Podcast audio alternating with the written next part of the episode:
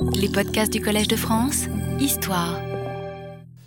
Bien, mesdames, messieurs, euh, nous allons aujourd'hui euh, faire notre conclusion euh, sur ce cours que j'avais intitulé un peu restrictivement, et je ne savais pas très bien ce qui m'attendait, les métamorphoses du panthéon avestique. En réalité, nous avons dû nous pencher de manière plus précise sur la question, sur une question d'interprétation qui est d'une manière générale l'interprétation que nous devons faire de tout le préambule du sacrifice. Nous savons, je crois, à peu près maintenant comment un prêtre zoroastrien entre dans le sacrifice.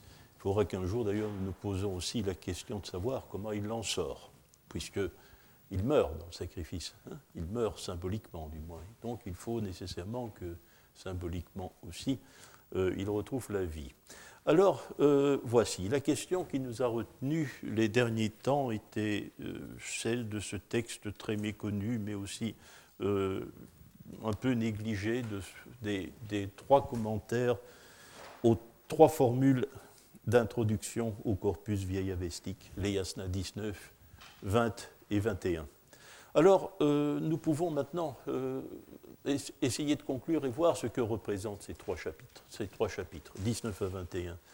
D'abord, premier point, comme nous l'avons vu, euh, ces trois chapitres prolongent euh, la justification que l'arrangeur du yasna euh, se croit obligé de donner quant à la structure de son panthéon.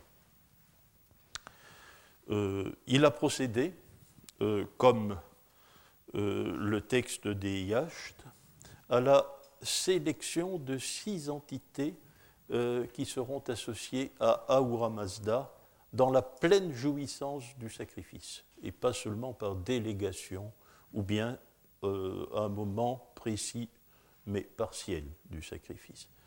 Alors, euh, ce groupe-là, il va justifier cette sélection d'une certaine manière à trois points de vue. D'abord, il doit justifier le choix qui ne va pas de soi des deux dernières entités, des deux dernières entités, Horvatat et Amurtat, la santé du corps, l'intégrité du corps et l'immortalité. Euh, ce choix-là n'allait pas de soi car ces mots ne sont pas spécialement fréquents dans les gathas.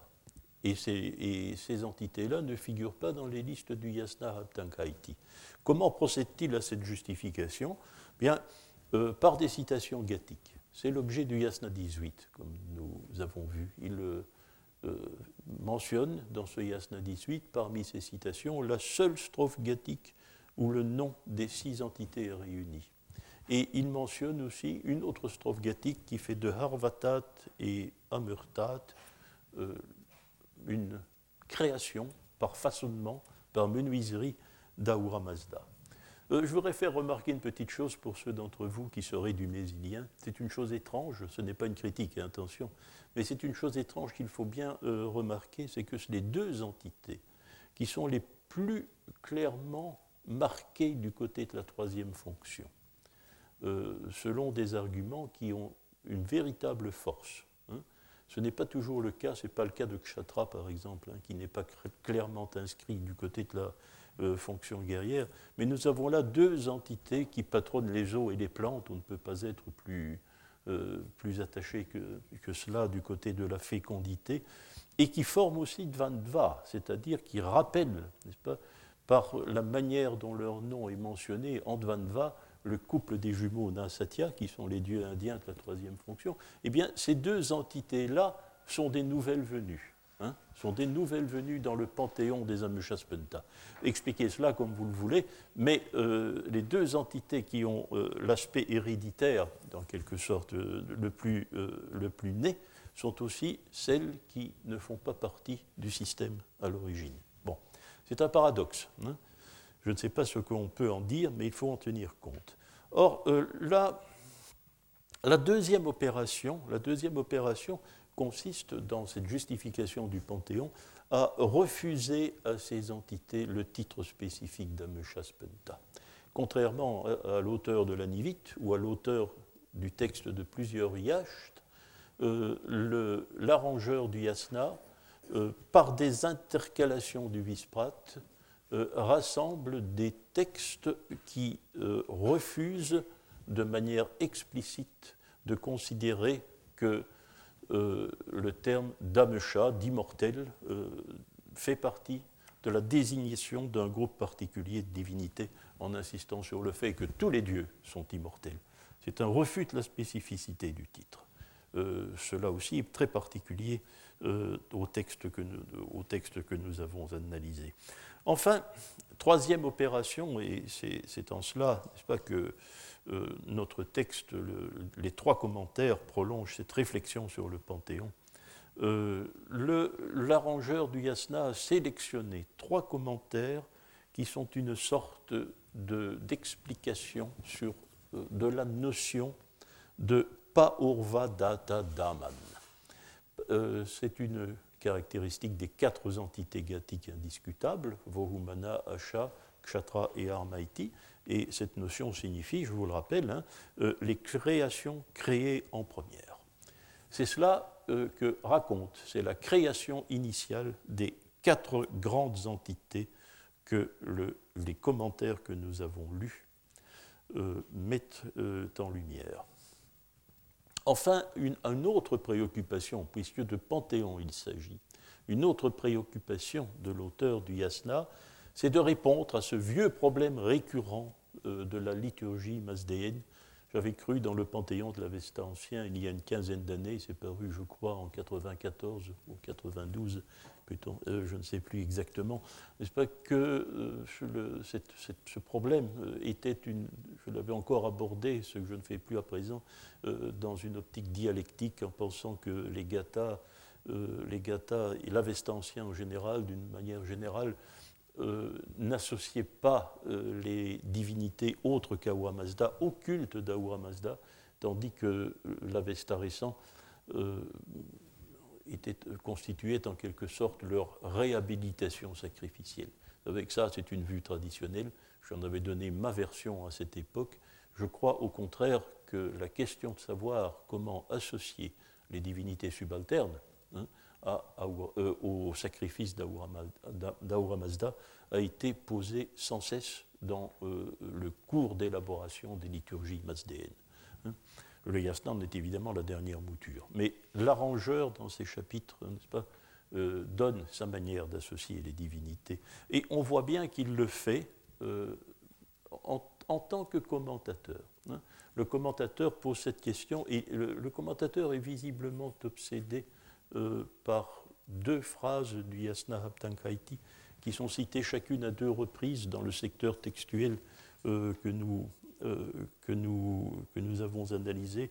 La première de ces phrases du Yasna Abtankaiti, c'est le Yasna 35.5, euh, qui, pour reprendre simplement les termes essentiels de, euh, de la formule, dit Nous attribuons, nous attribuons, dit cette phrase, le kshatra. Ici, c'est très certainement le pouvoir sacrificiel du prêtre. Ben, nous attribuons le kshatra à celui qui a le meilleur kshatra. Hukshatrotemai. Et naturellement, l'explication vient ensuite, celui-là, une phrase en yat, Mazdai. C'est Mazda, bien sûr. Et d'ailleurs, on lui coordonne le nom d'achat. Donc voilà une phrase qui semble dire que le processus tout, tout le processus liturgique en cause est réservé à une seule divinité, celui qui, bien sûr, sur qui l'emprise rituelle du prêtre est le plus rentable, c'est-à-dire euh, Mazda. Euh, phrase donc qui semble réserver à Mazda une certaine exclusivité sacrificielle. Euh, le problème, c'est que deux, phrases plus tard, avec un intervalle de deux, de deux strophes, la huitième, la huitième phrase du Yasna Abdankaiti, dans la même structure syntaxique, n'est-ce pas, attribue le sacrifice Karma Ichit savons que les Hant, ce sont les, ce sont les, ce sont les divinités, à qui que ce soit des divinités, des existants, des êtres qui existent, mais qui existent pour l'éternité, à savoir les divinités. Donc une phrase qui, au contraire, semble euh, affirmer que ce sont les divinités dans leur ensemble, toutes, hein, euh, qui doivent être associées au sacrifice. Voilà deux phrases contradictoires qui sont citées chacune deux fois euh, dans, le, secteur textuel que nous avons que nous avons analysées. C'est la seconde qui va être rejetée, hein. c'est la huitième, celle qui semble demander l'association pleine de tous les dieux à la cérémonie sacrificielle. Elle sera rejetée, elle sera rejetée de telle manière, eh bien nous l'avons vu il y a deux ou trois leçons, par une interprétation particulière de Hatam. Euh, pour le commentateur de nos textes, euh, Hatam ne désigne pas les divinités, euh, ce sont tous les êtres qui existent, y compris les hommes. Donc il y a un renversement de la perspective, ceux à qui l'on sacrifie deviennent ceux qui sacrifient. Et cela permet d'écarter le message de la huitième strophe du premier chapitre du Yasna Haptankaiti. Bon, voilà donc une justification du Panthéon, c'est le premier point. Mais ce n'est pas tout, comme nous l'avons vu. Ce qui se déroule aussi euh, dans ce secteur des préambules du sacrifice, et c'est très intéressant pour nous d'avoir ce témoignage, c'est la conception, une conception des textes de l'Avesta ancien. Cette conception-là, euh, elle a dû, euh, n'a peut-être pas été permanente, n'est pas éternelle peut-être, mais elle a dû avoir une certaine durée. Car il est clair que cette perspective est la perspective de celui qui a édité l'Avesta ancien. Et cette conception est restée celle aussi euh, de l'arrangeur du yasna, de l'arrangeur du yasna. Nous ne savons pas, bien entendu, en chronologie relative, quelle distance il y a entre l'éditeur de l'Avesta ancien et l'arrangement, l'élaboration du yasna. Nous ne savons pas. Euh, mais il y en a une, il y en a une. Ce n'est pas un temps zéro, ce n'est pas un temps zéro. Euh, n'oublions pas que le Visprat, lorsqu'il dresse en quelque sorte la table des matières de l'Avesta ancien, eh bien, en même temps, euh, il connaît encore des textes qui n'ont pas été reconnus qui n'ont pas été retenus dans le yasna et qui sont ultérieurement perdus, et qui sont, sinon des textes en vieil avestique, euh, des textes en moyenne avestique. Par exemple, le hadish, le socle, ce qui signifie le socle. C'est un texte que nous n'avons pas. C'est un texte que nous n'avons pas, mais c'est un texte important, puisqu'il figure dans le Visprat toujours comme une entité qui a rang d'Ameshaspenta, puisque là-bas, le corps des Ameshaspenta n'est pas réduit à six entités, ce texte est déifié. C'est un texte déifié. Or, nous ne l'avons pas. Euh, donc, l'édition de l'Avesta ancien existait à une époque où un certain corpus textuel euh, était encore présent dans la mémoire des prêtres. Euh, il connaît aussi, cet auteur du Visprat, il connaît aussi une version du Shushe Mantra, la formule du Radzieur de bétail, je vous le rappelle, euh, qui est originale, donc probablement vieille avestique, car euh, le texte que nous possédons sous ce titre est très clairement désigné comme un Hadokt. Ce n'est pas la formule elle-même que nous possédons, c'est un de ses commentaires. Souvenez-vous, il était, euh, lors du séminaire, commenté par Xavier Tremblay. Or, ce commentaire est très ancien, c'est un commentaire moyen avestique donc, l'univers textuel euh, de l'auteur du Visprat, qui connaît la table des matières de l'Avesta ancienne, table des matières exactement identique à celle que nous possédons, était encore très fourni, beaucoup plus fourni que celui de l'arrangeur du yasna. Euh, l'arrangeur du yasna, pourrait-on dire qu'il est post-avestique? Euh, Je ne le sais pas. toujours est-il que il répugne visiblement à écrire des textes. S'il avait eu la volonté euh, de, rédiger des textes, il n'aurait pas procédé par un bricolage textuel, par une sélection de textes existants. Il n'est pas sûr, toutefois, il n'est pas sûr qu'il n'ait pas procédé à certains raccords en avestique. Je pense par exemple au début du Homestone, souvenez-vous, Homestone, est un texte évidemment hétérogène à la cérémonie du yasna telle qu'elle existe maintenant, mais il y a une notation qui, raccroche ce texte au processus en cours. C'est lorsque, dès la première phrase du Homestome, le Hauma vient auprès de Zarathustra, reprend Ahavani Maratum, ce qui signifie au moment du pressurage. Or, c'est de ce pressurage qu'il a été question jusque-là dans le yasna. Un raccord comme ça, il peut être dû, il, peut être dû à l'arrangeur. je voudrais toutefois faire peut-être une, c'est une impression, je ne peux pas faire plus, je n'ai pas de démonstration. Si vous me demandiez mon avis sur la situation euh, chronologique devant laquelle nous nous trouvons, euh, je, je, m'exprimerai de la manière suivante. Vous voyez, je suis un peu hésitant. Je penserais plutôt que l'arrangement du yasna a eu lieu sous les Achéménides tardifs. Euh, par tardif, j'entends après Xerxès. Hein, après Xerxès. Euh, à une époque, cela nous sommes obligés naturellement de le postuler, où le calendrier, euh, le calendrier ou calendrier religieux, qui est beaucoup plus précis, était en usage, puisque le Yasna le suppose. Donc c'est une opération postérieure au calendrier, à l'élaboration du calendrier. Euh, cela oui. je pense par contre que l'édition euh, de l'Avesta ancien, c'est-à-dire la sélection de textes retenus pour composer l'Avesta ancien, doit remonter à l'époque moyenne avestique. Elle est donc largement pré-achéménide. Largement pré-achéménide. Euh, vous savez qu'il faut pour cela, pour procéder à une opération de ce genre, il faut naturellement, malgré tout, une autorité sacerdotale d'une certaine envergure.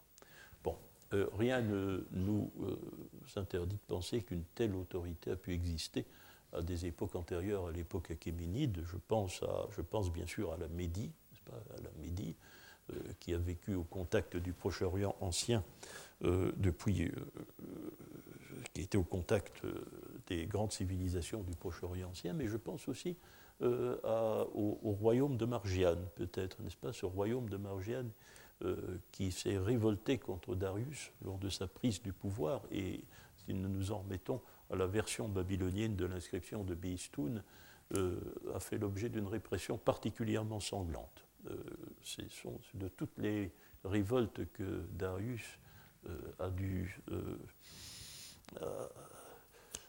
a, pu rencontrer lors de sa prise du pouvoir, c'est celle qui a fait le plus de victimes, ce qui laisse tout de même envisager qu'il avait affaire à des adversaires nombreux et organisés.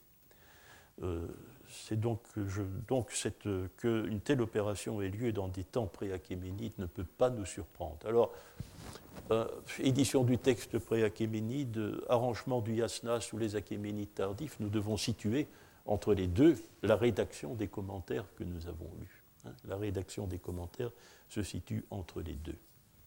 Euh, l'autre question, qui est malgré tout liée aussi à celle de l'époque, ce serait la question de la localisation. Euh, comme je l'ai fait remarquer au séminaire, le texte des commentaires euh, révèle un jargon qui est proche du jargon du Videvdat. Ce qui ne veut rien dire, n'est-ce pas? Car euh, en dépit de sa réputation, le Videvdat est un texte ancien en chronologie relative, puisqu'il fait partie de tous les corpus, celui de la Nivite, celui de la Nivita Adokt du Visprat, il fait partie, euh, il fait partie de l'arrangement du yasna, puisque dans son ampleur maximale, le yasna comporte euh, la récitation du Videvdad. Euh, naturellement, nous ne savons pas quel était le texte du Videvdad qui est mentionné chez ces témoins, bien sûr. Ce serait une autre question, à laquelle un jour peut-être Alberto Cantera de Salamanque pourra répondre, puisque c'est son domaine de recherche. Euh, autre chose, tout de même, l'auteur de ces commentaires montre une très belle connaissance de la grammaire. Euh, il cite des passages vieillavestiques en les adaptant, et les adapte du point de vue de la déclinaison parfaitement. Il sait décliner, et même décliner de manière complexe. Toutefois, sur le fond, il s'émancipe de la grammaire il se croit libre de ne pas reconnaître certains traits grammaticaux qui l'empêcheraient de comprendre le texte autrement qu'il le comprend. Bref, c'est au mépris de la grammaire, parfois, qu'il fait dire au texte ce qu'il voudrait que le texte dise. Donc, mais cela, ce n'est pas son sens grammatical qui est en jeu, c'est son sentiment de théologien et son sentiment de la liberté qu'il peut avoir vis-à-vis de la grammaire, ce qui est une autre, chose. Ce qui est une autre chose. Alors, il y a malgré tout un autre détail, indépendamment de tout cela, qui nous incite aussi à reconnaître dans ces textes, des textes anciens. Euh, mais euh, non, euh, des textes anciens, mais qui ne font pas partie de l'Avesta autochtone. Ces textes n'ont pas été composés dans, je vais dire, si ce n'était une aberration, en terre avestique. Nous ne savons pas où est la terre avestique, bien sûr. Mais tout de même, euh, on a bien dû parler un jour avestique quelque part. Eh bien, ce n'est pas là que le texte a été composé. Nous en avons le signe évident. Euh, le, texte de nos trois commentaires est l'un des rares textes. Il n'y a peut-être que un des derniers chapitres du Videvdad euh, qui soit identique à cet égard. Eh bien, ce texte-là connaît l'imparfait. Il connaît l'imparfait. Or, euh, l'imparfait, s'il n'est pas inconnu de l'avestique, est très peu utilisé. Puisque, en réalité, l'avestique est une langue où l'augment, ceux d'entre vous qui ont fait du grec savent de quoi il s'agit, c'est-à-dire la petite préfixation euh, sur un thème de présent qui permet de lui donner le sens d'un passé, l'augment en avestique, c'est tout simplement A, n'est-ce pas euh, ah, eh bien, cet augment euh, est absent des dialectes avestiques. C'est une caractéristique commune de tout l'Avesta, pas ici. Le commentateur manie l'imparfait. C'est même sa catégorie du passé par excellence, ce qui montre que son dialecte n'était pas le dialecte avestique. Ce n'est pas pour lui sa langue spécifique, n'est-ce pas Il a introduit dans son avestique qu'il connaît bien, qu'il rédige dans un bon avestique, il connaît la grammaire, mais il y a introduit l'une de ces catégories grammaticales, les passés augmentés. Euh, donc, certainement, nous avons déjà ici un signe euh, de l'expansion religieuse euh, du canon avestique. Oh, on pourrait se poser aussi quelques questions subsidiaires, n'est-ce pas, car tout ce matériel nous fait penser aussi à certaines questions. Puisque l'Avesta ancien a été édité, est-ce que l'Avesta, euh, dans quel contexte a-t-il été édité? Euh, Peut-on imaginer, par exemple, peut-on imaginer que le texte de notre corpus que, Avesta ancien a pu fonctionner seul comme texte liturgique? Il semble d'ailleurs que l'édition semble concomitante de sa perte d'autonomie liturgique, au contraire, n'est-ce pas? Si l'Avesta, euh, étant donné que chaque gata est une variante, euh, chaque gata, euh, c'est un ensemble de variantes, chaque texte est soumis au même cursus, eh bien, sans doute que, peut-être à quelques nuances près, le cursus liturgique qui s'exprime dans un texte gathique était le même pour chaque gata. les réunir, c'est bien entendu omettre cette euh, cette simple fonction de variable. Donc, euh, de toute évidence, l'édition euh, signifie que le texte est désarrimé du rite ancien, pas qu'il a pu servir, ou ses parties constitutives, bien sûr. Hein. C'est une, donc, il est possible que l'édition de l'Avesta ancien ait été concomitante de l'installation d'un nouveau cursus liturgique euh, où cet Avesta ancien, tout en, constituant, comme il l'est encore dans l'Iasna, le noyau du rite, euh, était entouré de textes en avestique récents. C'est une possibilité. Alors, euh, on voit bien aussi la conception du dialogue, du, la conception de l'Avesta ancien qui se manifeste ici. C'est une conception cosmogonique, pas? La composition et la récitation subséquente de l'Avesta ancien s'est faite dans un contexte cosmogonique. Cette euh, composition de textes, euh, celle de son, de offrande liturgique même, hein, euh, est propulsée au début des temps. Hein. C'est donc une conception de ce type qui a dû présider à notre édition. Vous voyez qu'il n'y a certainement pas dans la, dans la préservation des textes de l'Avesta ancien euh, euh, la moindre, le moindre effet d'une espèce de mémoire, de mémoire pieuse, n'est-ce pas? Ce, n'est pas un texte que l'on a recueilli euh, afin de magnifier, au fond, l'œuvre d'une époque historique particulière. Le prestige de l'Avestancien pour son éditeur tient à sa magie cosmogonique. Hein. Alors, allez après cela, bien entendu, situer la composition des Gathas 258 ans avant Alexandre. Hein. Ça me paraît totalement, totalement hors de propos. Alors, troisième conclusion, euh, si euh, vous le permettez, euh, troisième conclusion, ce que nous possédons avec ces trois textes de commentaires, c'est une théorie du sacrifice. C'est aussi une théorie du sacrifice. C'est-à-dire que le commentateur commente en réalité ce qu'il est en train de faire, c'est-à-dire un yasna, un sacrifice. premier point, le sacrifice, lui aussi, est d'origine cosmogonique, euh, puisqu'il est préalable à l'existence même de la plus grande partie du Panthéon. Seules quatre grandes entités euh, sont antérieures à l'apparition cosmogonique du sacrifice. Hmm.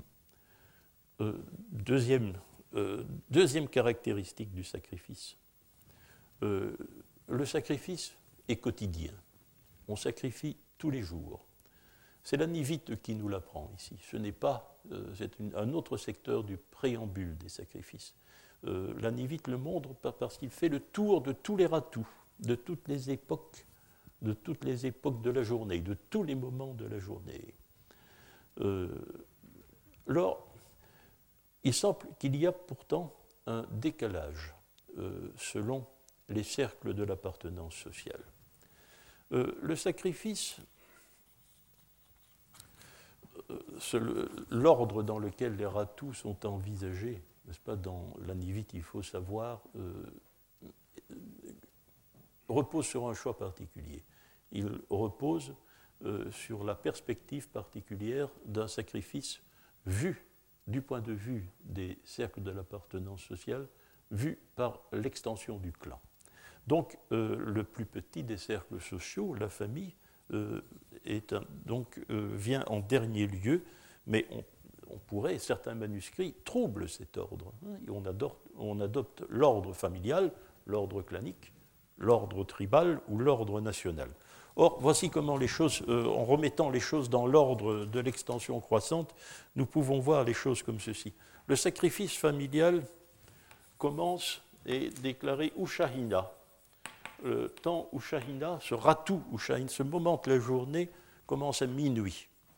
Commence à minuit et se termine, euh, je ne vais pas dire à l'aurore, parce que les Indo-Iraniens ont une conception extrêmement complexe et évolutive de l'aurore. Pas?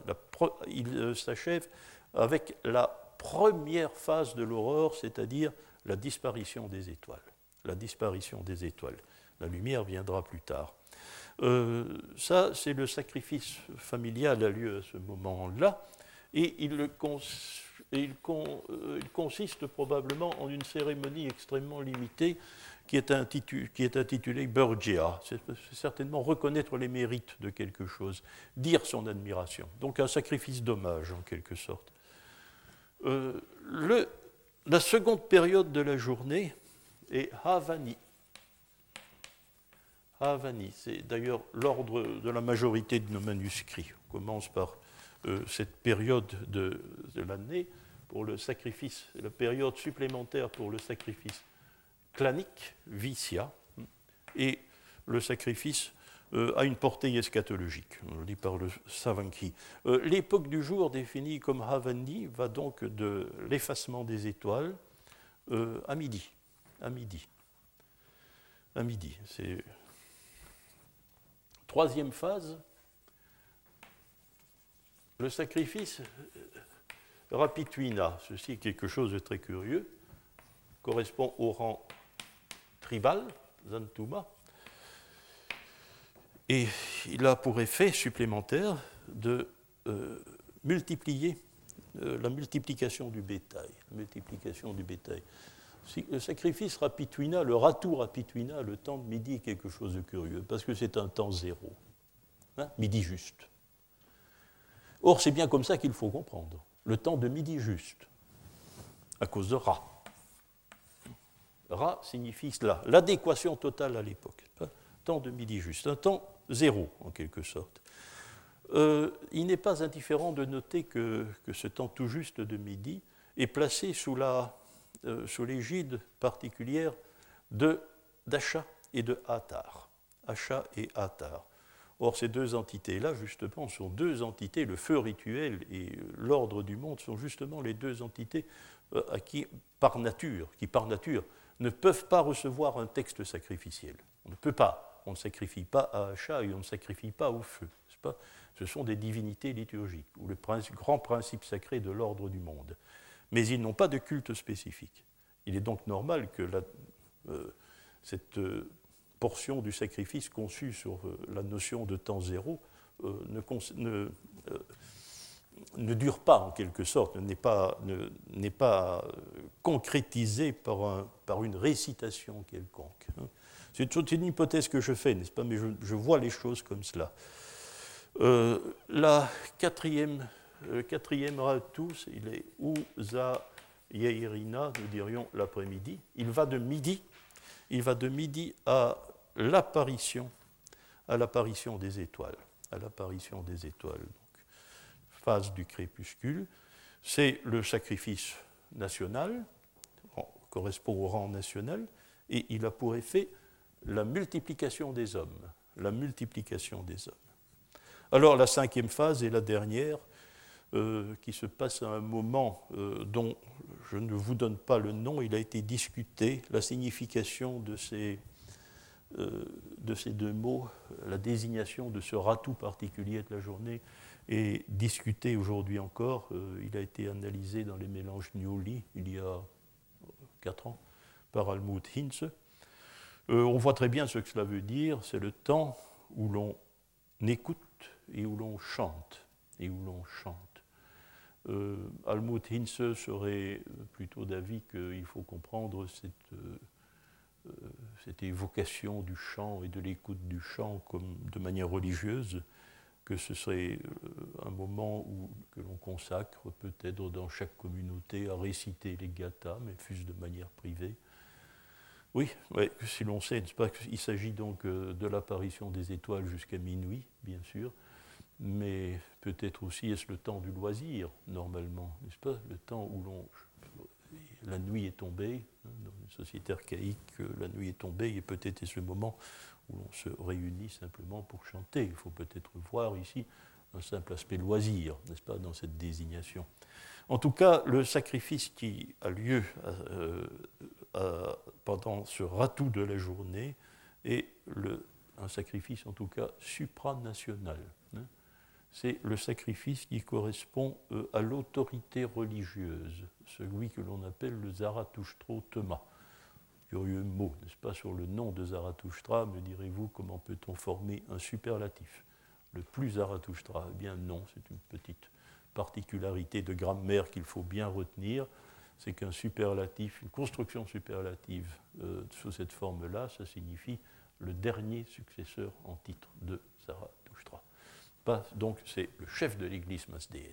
Hein, et d'ailleurs, nos commentaires ont cette particularité de faire euh, une petite notation qui nous parle de l'endroit où se trouve cette autorité. C'est la ville de Raga. Le problème est que nous ne savons pas où est Raga.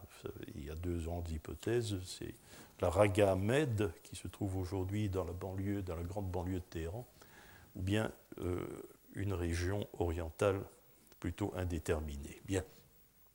Euh, donc voilà les, euh, époques, euh, les époques sacrificielles. Donc dans son, dans son extension maximale, nous pouvons conclure, le sacrifice dure 24 heures. Il dure 24 heures. Il couvre toutes les phases de la journée. En tout cas, s'il s'agit d'un sacrifice de rang Zarathushtrotema. Euh, le Yasna 20, le commentaire de la Shemvuhu, implique, c'est le troisième point, que le sacrifice est permanent. Le sacrifice est permanent. Il doit durer, il est censé durer, de la cosmogonie jusqu'à la résurrection des morts. Hmm? Euh, du moins dans sa version longue, car euh, si le sacrifice ne dure que durant une époque, un moment de la journée, il faut bien entendu procéder à une fiction. Et c'est peut-être ici, je vous ferai remarquer, que nous devons, c'est ici que nous devons peut-être reconnaître la raison pour laquelle le feu des temples zoroastriens historiquement attestés était permanent depuis l'époque sassanide. Si l'on ne sacrifie pas durant 24 heures, si l'on ne sacrifie pas de façon permanente, il faut peut-être euh, symboliquement remplir euh, les lacunes, les temps morts, euh, par la permanence du feu. Vous rappellerez qu'à l'époque vieillavestique, le feu n'est pas permanent. Hein.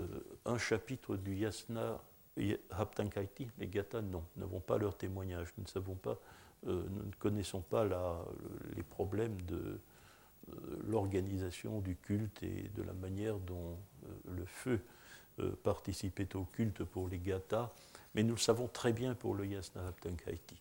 Or, justement, le Yasna Haptankaiti est un texte à la védique, à ce point de vue. C'est un texte indo-iranien typique où, justement, l'installation du feu rituel est une opération d'une extrême importance.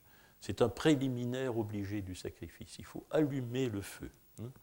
Pour euh, l'auteur du Yasna Haptankaiti, euh, cette opération, euh, le Yasna 36, hein, c'est un témoignage tout à fait unique que nous possédons.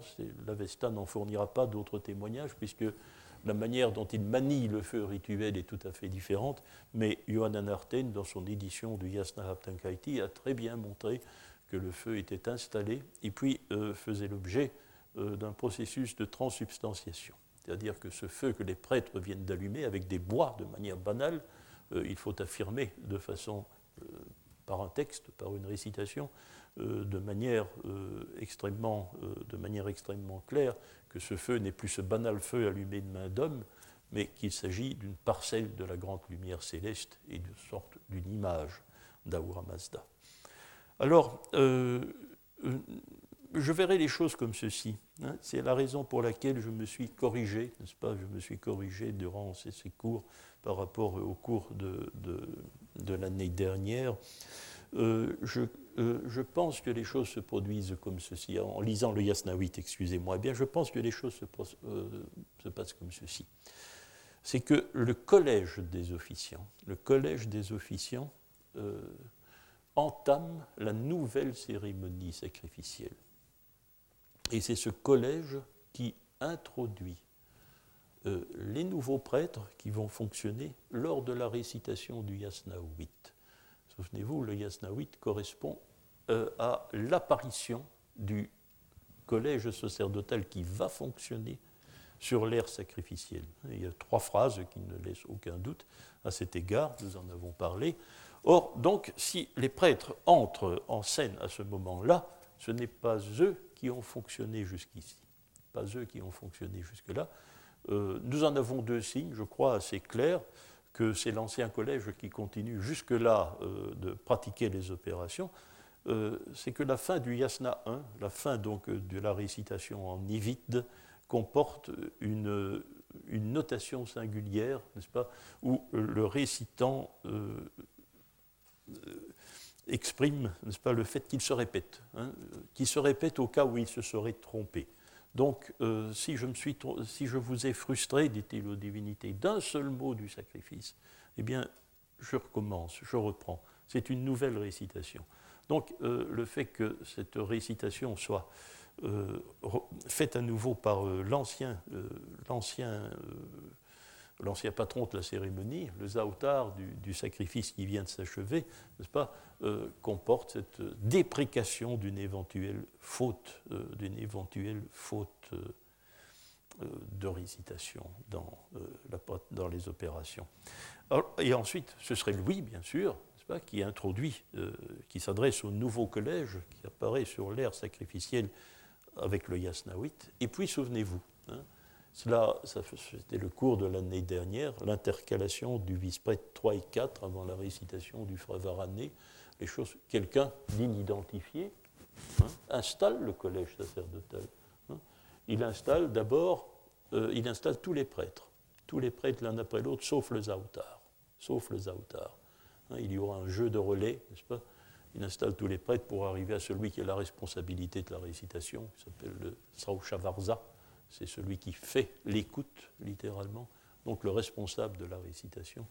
Euh, ce responsable de la récitation va donner la parole, va donner des, euh, euh, des, préliminaires par excellence, celui qui s'occupe du feu, hein, celui qui a donc mis en ordre le feu rituel s'il ne l'a pas allumé, hein, s'il ne l'a pas allumé, il l'a nettoyé en tout cas, c'est le, donc le prêtre qui s'occupe du feu, et le prêtre qui s'occupe du feu, prêtre des préliminaires, va enfin introduire, ce n'est pas encore fait, le patron définitif de la cérémonie, qui est le Zautar, hein, le nouveau Zautar.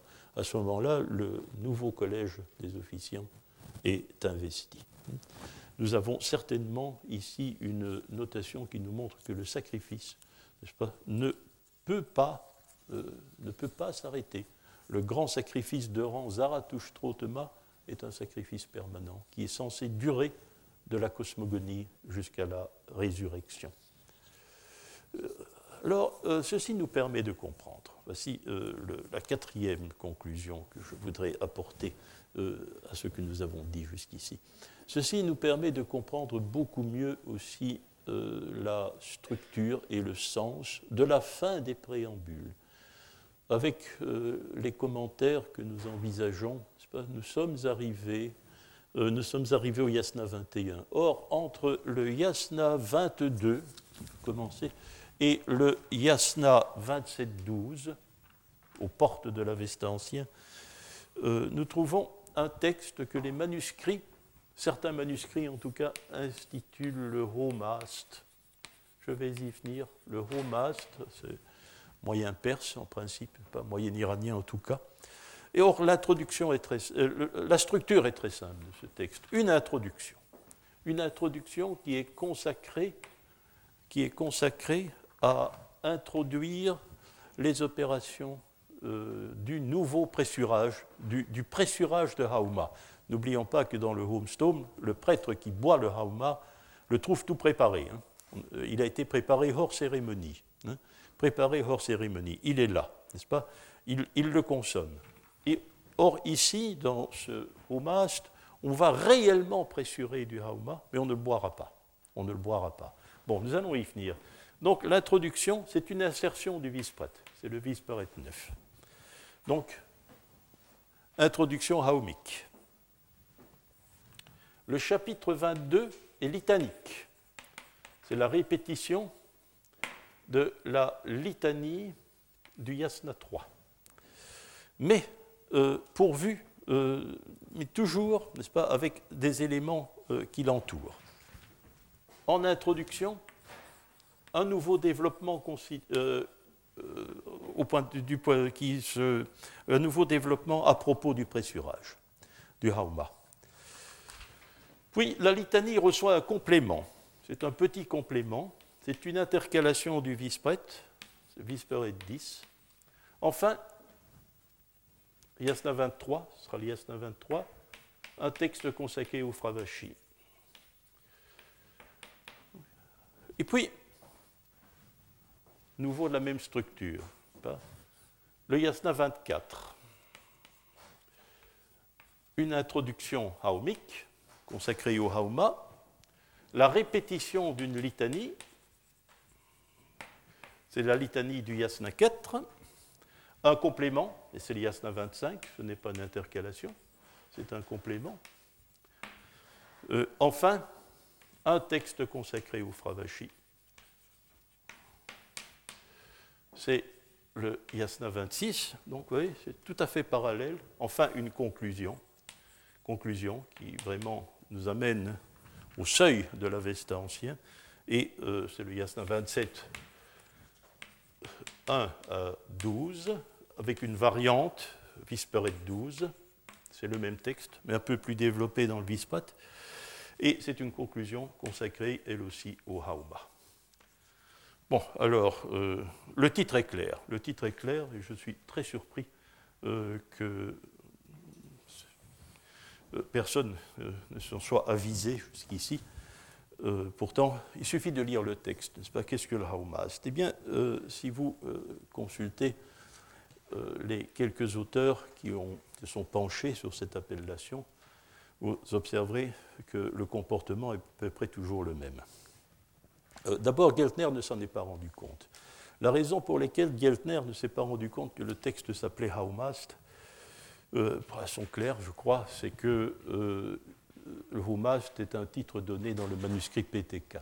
Or, Geltner euh, n'a reçu le manuscrit PT4, euh, les, les, églises zoroastriennes d'Inde ne lui ont envoyé assez tardivement, et il n'a pas pu en tenir compte euh, pour l'édition des premiers chapitres du Yasna. Donc, c'est une découverte plus récente. Elle a été faite, notez-le, par Dramesteter. Dramesteter qui a pu consulter PT4 en Inde avait repéré le titre de Homast. Mais tous les commentateurs, depuis lors, désormais que le titre était connu, ont pensé qu'il y avait sous cette, euh, sous cette graphie que nous avons là, je vous ai donné la transcription, euh, à nouveau une déformation pour Haumyacht. Nous aurions un nouveau Haumyacht, un deuxième Haumyacht, n'est-ce pas? Or, je crois qu'il suffit de lire le texte. À deux reprises, dès l'introduction du Visperet 9, il s'agit de consacrer le Hauma.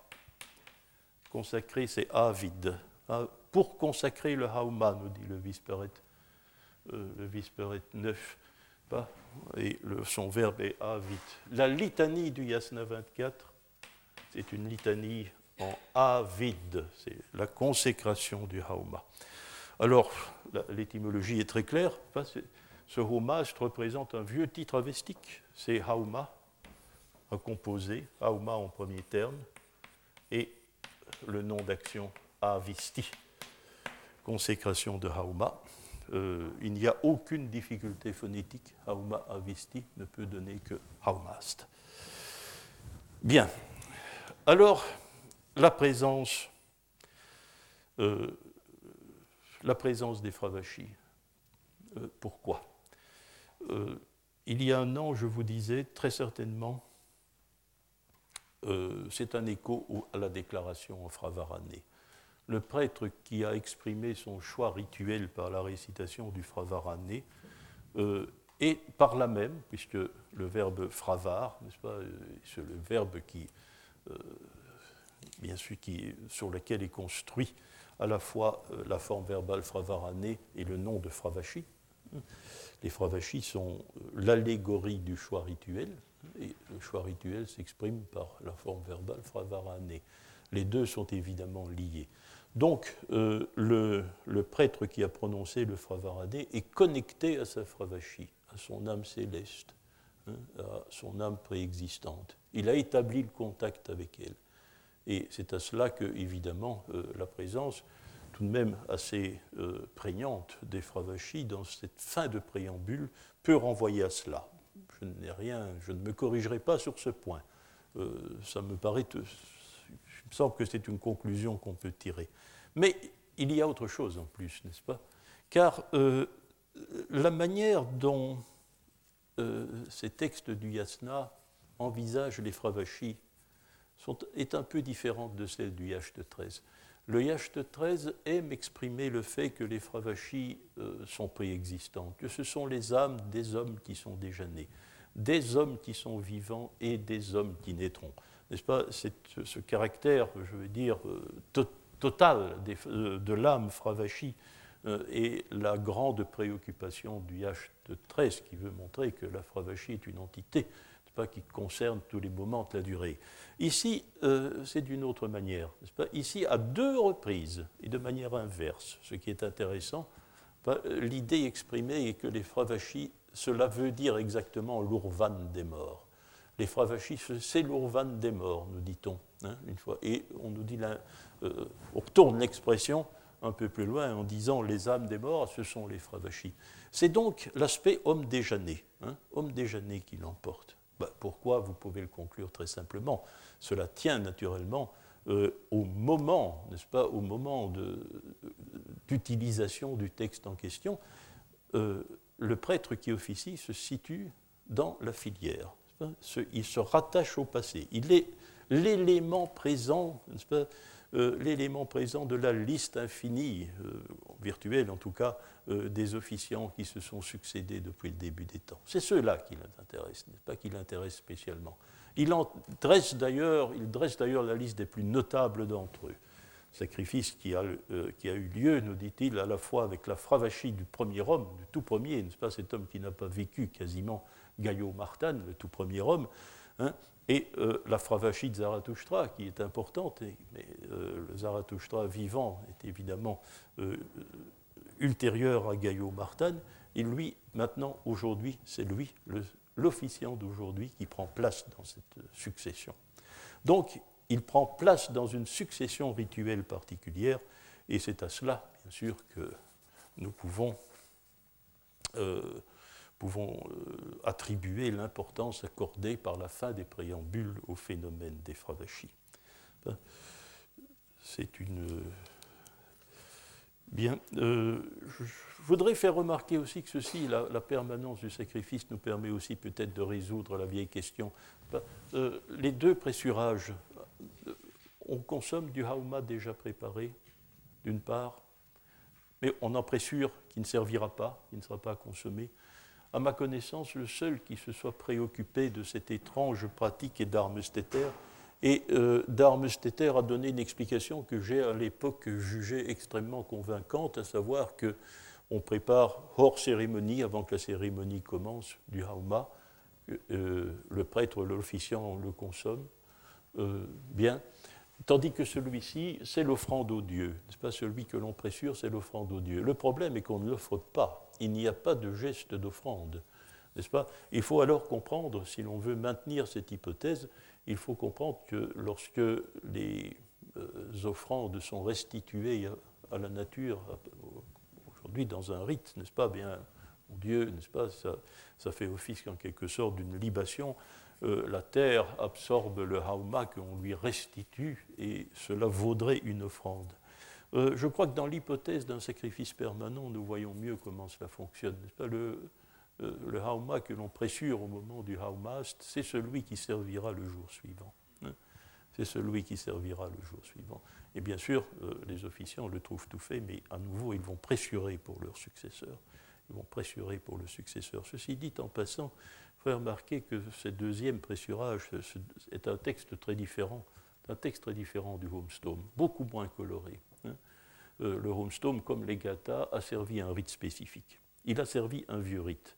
Son introduction dans l'Yasna l'a désarrimé de ce rite. Le signe le plus sûr est que pendant la récitation du Homestome, qui fait tout de même 62 strophes, il ne se passe rien. On ne fait pas de geste, parce que simplement il n'y a rien à faire. Pas? Le vieux rite est aboli, euh, il, pas, il, a, il, a, sa place dans la récitation, mais pas dans les opérations. Euh, or, euh, ici, c'est autre chose. C'est un texte beaucoup moins beau, forme litanique. il n'a pas de charme, en quelque sorte. Ce n'est pas un texte qui a beaucoup de charme, hein, pour dire cela de cette manière. Euh, mais il y a peut-être euh, une différence, il y a peut-être encore une différence d'école. Vous voyez que nous en repérons tout de même. L'Avesta n'est pas un monolithe idéologique. Il y a des variations d'école. On l'a vu pour le Panthéon, la conception des Ameshaspenta. Avec le Hauma aussi, très probablement. Vous savez que le Hauma est souvent conflictuel. Hein c'est ce curieux texte du Hadok Nask II qui fait place à des pratiques que nous ne comprenons pas bien. Mais il y a quelque chose ici de très précis que nous pouvons, et sur quoi nous pouvons mettre le doigt. C'est que l'un des verbes, l'un des verbes les plus fréquemment utilisés euh, pour la préparation somique, euh, c'est le verbe harz, laisser couler. Harz, laisser couler. Or, dans toutes les opérations, beaucoup plus précises, beaucoup plus euh, beaucoup mieux décrite que fait le homestone, ce verbe ne trouve aucune place. Ce verbe ne trouve aucune place, sauf une, à un moment donné, mais qui est dévique, n'est-ce pas, lorsque euh, une condamnation est portée contre les mauvaises pratiques. Euh, bon, il, semble que le verbe harz, faire couler, soit employé de manière euh, peut-être argotique pour provoquer un avortement donc une, un emploi dévique de ce verbe, mais ce verbe est ici vraiment participe pleinement de la préparation. Euh, haumique dont témoigne le Homast. Alors, autre cinquième, cinquième et dernière conclusion, avant d'en venir à autre chose. Hein. je voudrais dire que les commentaires que nous venons de commenter, si je puis dire, euh, revêtent une certaine importance euh, pour la restitution de l'histoire des croyances. Euh, à, quoi avons-nous affaire? Bien, souvenez-vous du Homestone, la manière dont il, commence lui aussi par une, cosmogonie, anthropogonie. Les premiers hommes, nous apprend-il, je ne refais pas la liste, hein, nous en avons parlé, les premiers hommes sont nés d'un pressurage de, Hauma. Euh, ils ont trouvé ainsi leur corps, c'est leur existence gaïta, n'est-ce C'est dit explicitement qui est envisagé. Leur anthropogonie, leur naissance, leur apparition en tant qu'être matériel sont liées à, la préparation du, du soma. Ce n'est pas du tout de cela qu'il s'agit ici. C'est une cosmogonie, anthropogonie, mais c'est une cosmogonie, anthropogonie du monde spirituel. Ce n'est pas du point de vue du corps que le début des temps, que le début de l'humanité et du monde est envisagé, c'est du point de vue du monde Mainyava. Euh, or, je crois que nous avons ici, nous nous trouvons exactement devant la spéculation hein, qui euh, rend compte de la, des divisions de la doctrine des millénaires. Hein, rappelez-vous, le monde, euh, le monde doit durer dans la conception masdéenne des choses durant 12 euh, 000 ans, 4 trimillénaires. Les 3000 euh, premières années, le monde existe, mais sous forme spirituelle. Sous forme spirituelle. Durant 3000 ans. Le monde est essentiellement spirituel. 3000 ans. Ensuite, durant un nouveau trimillénaire, le monde existe sous forme matérielle. Le monde est matériel, mais immobile. Hein, mais immobile. Il ne bouge pas. Les astres ne bougent pas. Les rivières ne coulent pas. Les plantes ne poussent pas. C'est un événement particulier que les livres Pelvi appellent l'Ebgat, l'assaut, l'intrusion de l'esprit mauvais dans le monde matériel qui met les choses en mouvement. Et ainsi, le monde connaîtra un passé de trois millénaires Hein, interrompu par un événement particulier, c'est l'arrivée de Zarathustra euh, dans le monde matériel auquel il apporte la dène du point de vue sassanide, c'est-à-dire la religion, et puis un futur, à nouveau de trois millénaires, qui, que clôturera en tant que fin des temps la résurrection des morts qui s'appelle en Pelvi, excusez-moi, Ristakez. Or, euh, la résurrection des morts est attestée dans l'Avesta par le de 19, par le Yash 19, mais pas sous forme d'un beau, beau, vocable abstrait que je peux vous donner. Cette résurrection est, euh, développée verbalement quand les morts se relèveront, nous dit-on, quand les morts se redresseront. Euh, on a cru très longtemps que les ne l'étaient pas. Si, un passage du Yash de 13 au Fravashi nous raconte que le monde était immobile, monde matériel immobile, jusqu'à ce que les démons, les démons lancent sur lui un assaut. Mais ce n'est pas le mot qui correspond à Ibgat, à Bigati. C'est Drauman. C'est une variante dialectale, mais Drauman est un assaut, ça veut dire assaut. Et c'est à ce moment-là, lors de cet assaut, euh, que les Fravachis sacrifient et que les grands cycles naturels prennent leur essor. Hein, les astres entament leur rotation, les rivières entament leur cours, les plantes entament leur croissance. Donc l'Avesta comme telle, euh, en tout cas, témoigne de trois trimillénaires. Ben voilà, nous avons le quatrième, n'est-ce pas? Nous venons de dénicher le quatrième dans le commentaire des trois prières, euh, des trois prières qui se déroulent du Yasna 19 au Yasna 21. Euh, en réalité, nous avons ici un témoignage de l'existence d'une certaine durée où le monde était essentiellement spirituel. Il existait sous forme spirituelle et non sous forme matérielle. C'est une particularité de l'Avesta récent. Les cosmogonies gathiques et les cosmogonies haptahatiques ne disent rien de tel, n'envisagent jamais qu'une fondation du monde euh, de type classique, n'est-ce pas, par euh, la mise en place des grands mécanismes de l'univers, exactement comme dans le, euh, comme dans le Rig Veda, si vous voulez. Or, justement, le monde mental, le monde spirituel, comment peut-on envisager un homme sous forme spirituelle? Il y en a un, au moins, durant ce trimillénaire. Zarathustra était présent, puisque c'est lui qui a reçu la récitation fondatrice d'Ahura Mazda. Or, si Zarathustra était présent, il ne l'était certainement, comme le reste du monde, il ne l'était pas sous forme matérielle. A la forme spirituelle des hommes, en le projetant au début des temps, ce ne peut être que les Fravachis. Ce ne peut être que la Fravachie. C'est évidemment sous forme de Fravachie que Zarathustra a pu assister aux opérations de la cosmogonie. Alors, euh, Fravashi aussi. Hein. Ça, c'est le grand nom dit du texte. Mais nous, nous le comblons nous-mêmes, en quelque sorte, n'est-ce pas? Ce mot, ce seul mot de la Hunavairia, finalement, qui n'aura pas été éclairé au bout du compte, qui n'aura même pas été mentionné, c'est euh, l'adjectif Vairio, le troisième mot de la strophe, puisque le ratu et le kshatra qui sont envisagés dans euh, cette prière à Unavairia qui a donné le signal de la cosmogonie, eh bien ce Tao, ce Ratu et ce Kshatra sont Vairia qu'il faut choisir. Voilà le mot. Hein. ce Vairia est soigneusement installé ici entre le Fravarane et la, Fravati, Fravashi. Euh, L'auteur n'en a rien dit, n'est-ce pas? Mais nous devons parfois combler certains silences, parce qu'un texte religieux archaïque n'est pas nécessairement un texte explicite. Hein. La présence de Vairia ici euh, pèse certainement d'un certain poids, même si le commentateur n'en a rien dit.